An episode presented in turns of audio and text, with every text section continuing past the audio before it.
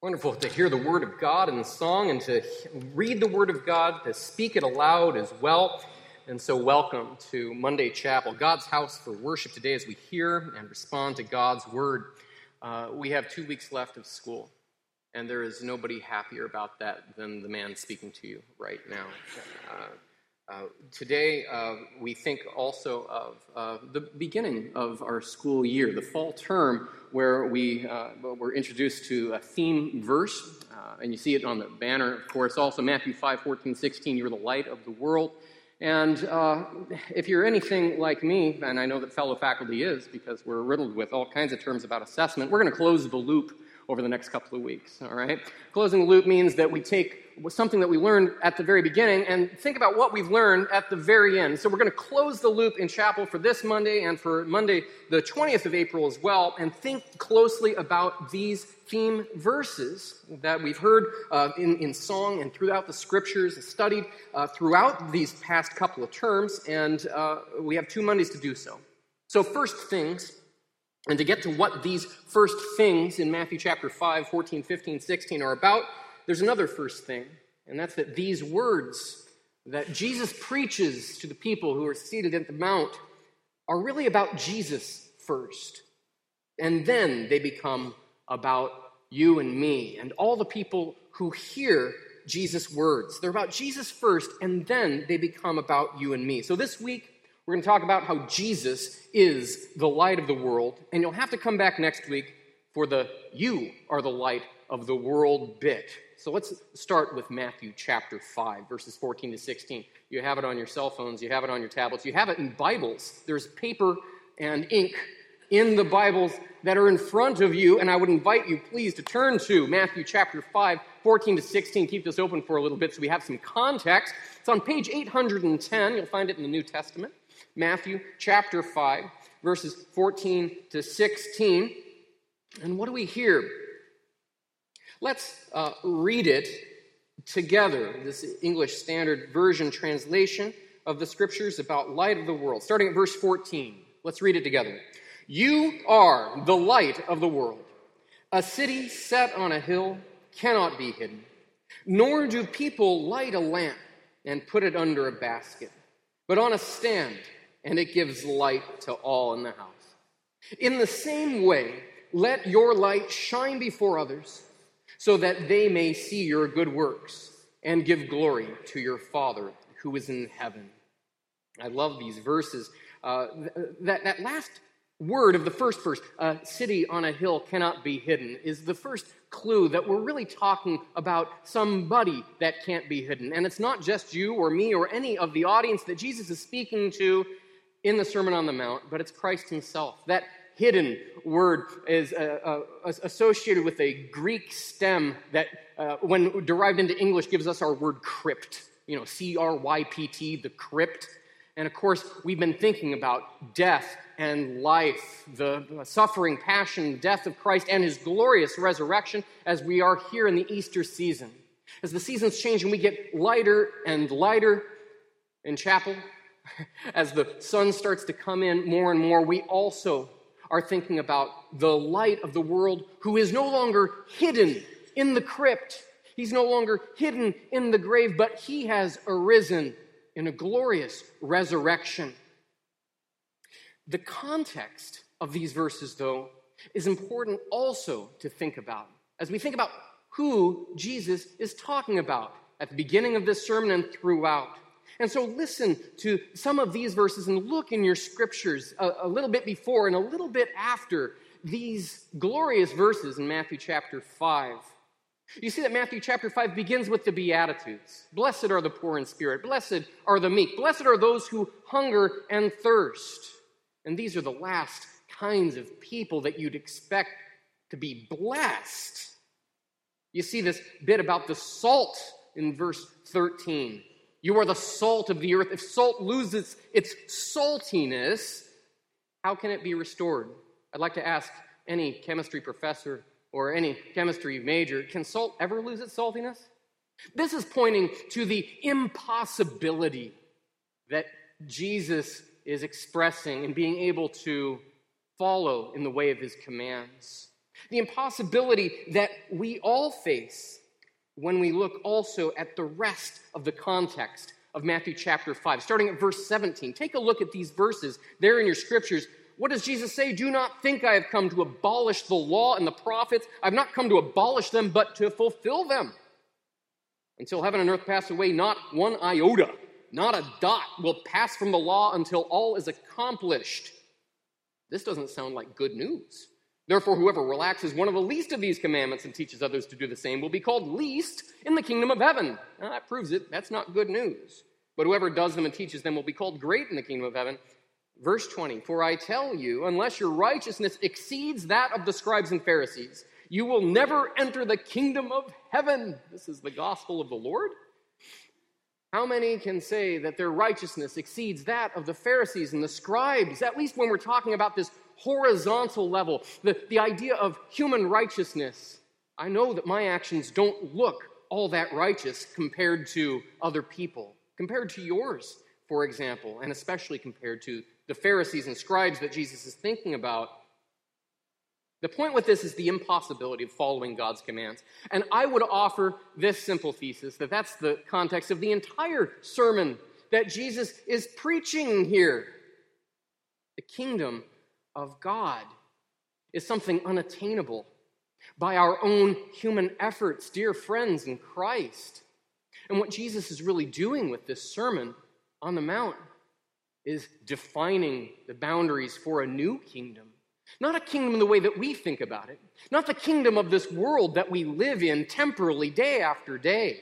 You know what that kingdom looks like. That's where the first are the first and the last stay last, where the greatest are always the greatest and the least stay least, where the rich get richer and the poor stay poor. That's how it goes.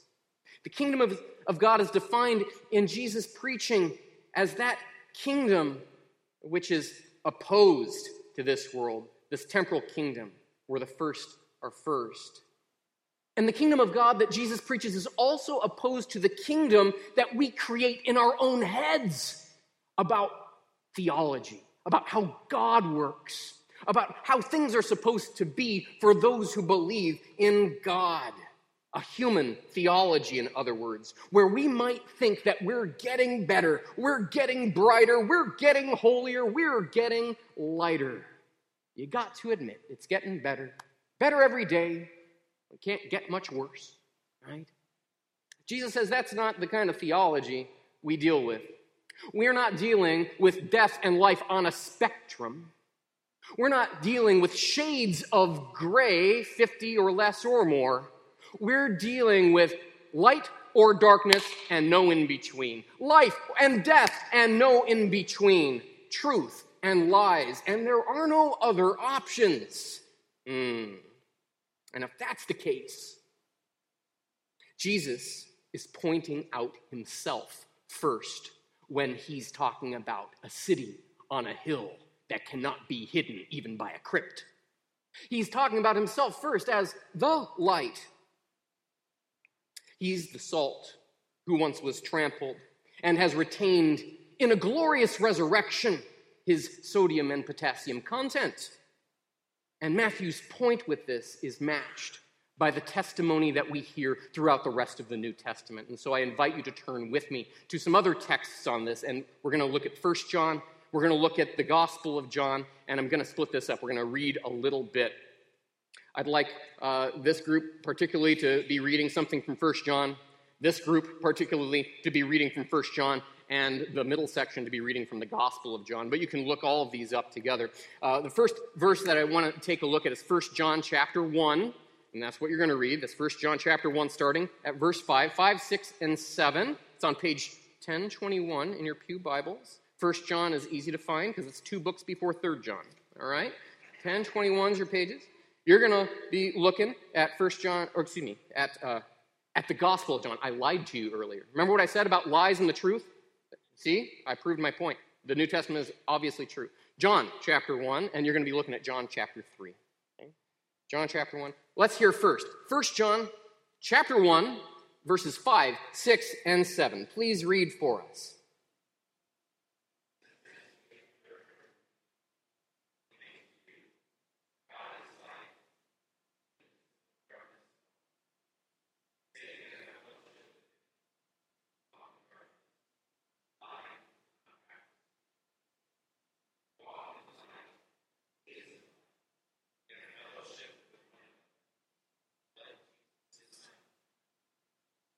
That was beautiful reading.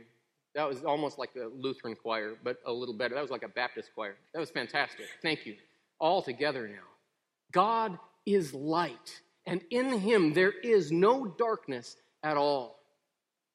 This is John's point. From the beginning, he had started that letter. Uh, that which we've seen with our eyes, that which we touched with our hands, what we've heard, this is what we proclaim to you. God is light in him. There is no darkness at all. Those are the only options light and darkness. He's not just kind of light, he's not just in the shade, he's not in the spectrum. He is the light.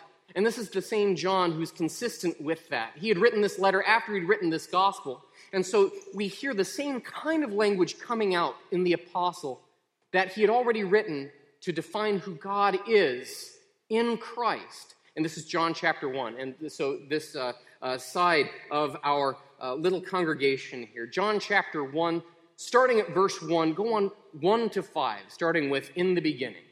Read for us, please.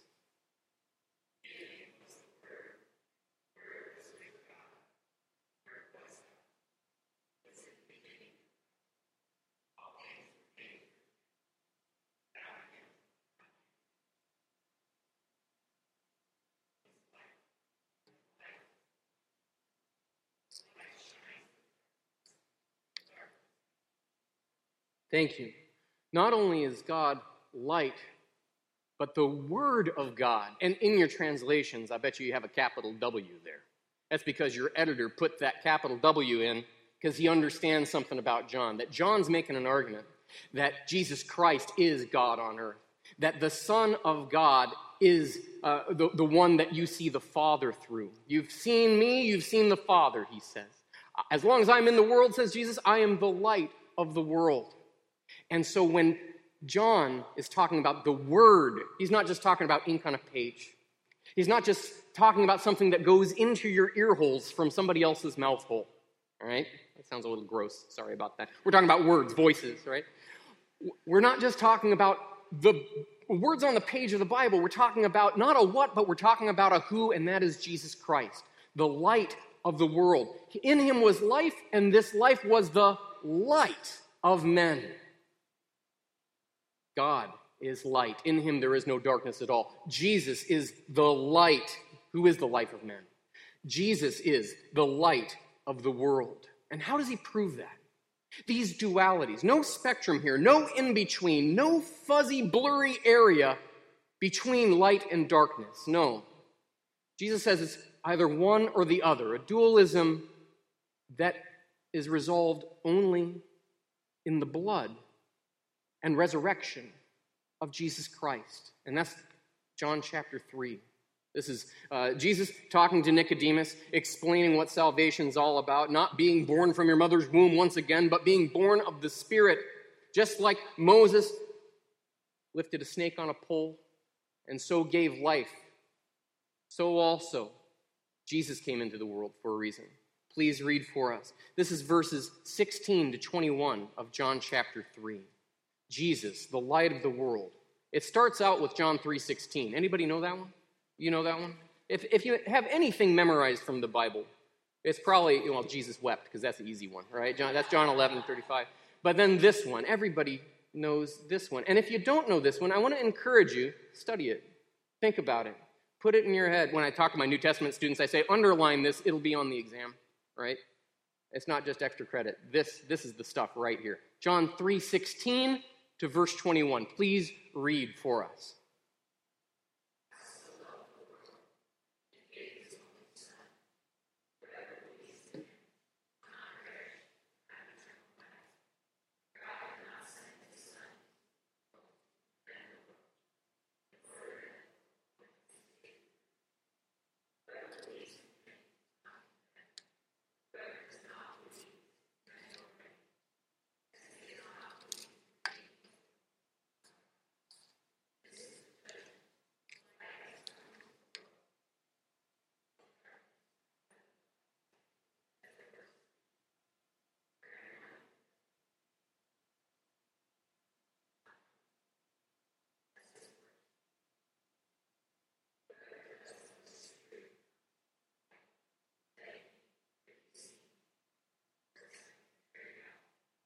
Whoever does what is true comes to the light, so that it may be clearly seen that his works have been carried out in God, because there is no other option. It's in Christ, the one who was lifted up for the sins of the world, the one who in glorious resurrection sheds that light on all. This is where the works that those who are born of the light do, in the light. That God is light and not darkness is not some kind of abstract dualism that John's talking about. What makes this dichotomy between light and darkness concrete for us, practical, real for us, is the actual, real, concrete, practical history of God breaking into time and space for you and me and for the entire world. The light shines in the darkness, but the darkness has not overcome it. And that light, that word, became flesh, made his dwelling among us. Light and darkness have to do with God actually breaking into time and space to come into the world and it renders judgment on the world. But God did not send his Son into the world to condemn the world, but to save the world through him. The verdict is that light has come into the world. Are you born of the light? Everyone who does wicked things hates the light and does not come to the light. But Whoever does what is true comes to the light, so that it may be clearly seen that his works have been carried out in God.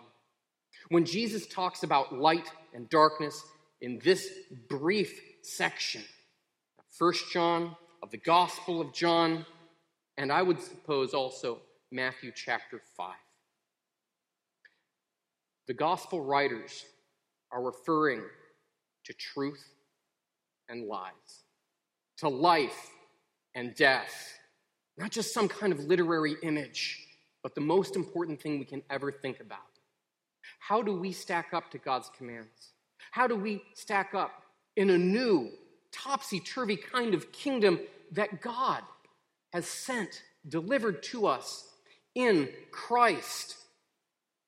Closing the loop for us in thinking about the light of the world begins, dear friends in Christ, with humility, not jumping to the rah rah of me being a lamp on a hill, or me being a city on a hill, me being a chemically impossible salt compound, or me being the fulfillment of the law.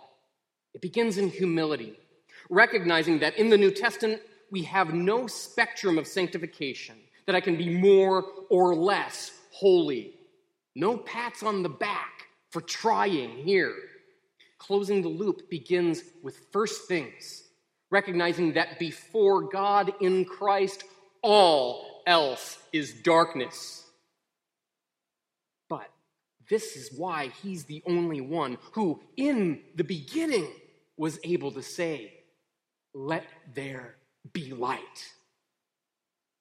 Closing the loop leads from that humility to a joy a joy that only comes when we hear in his let there be light a message for you, for you. For you are the gospel words. That Jesus died is no good news unless it's for you.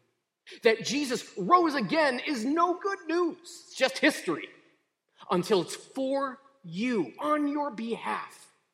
And that Jesus says, You are the light of the world is no good news unless he delivers that for you with his let there be light.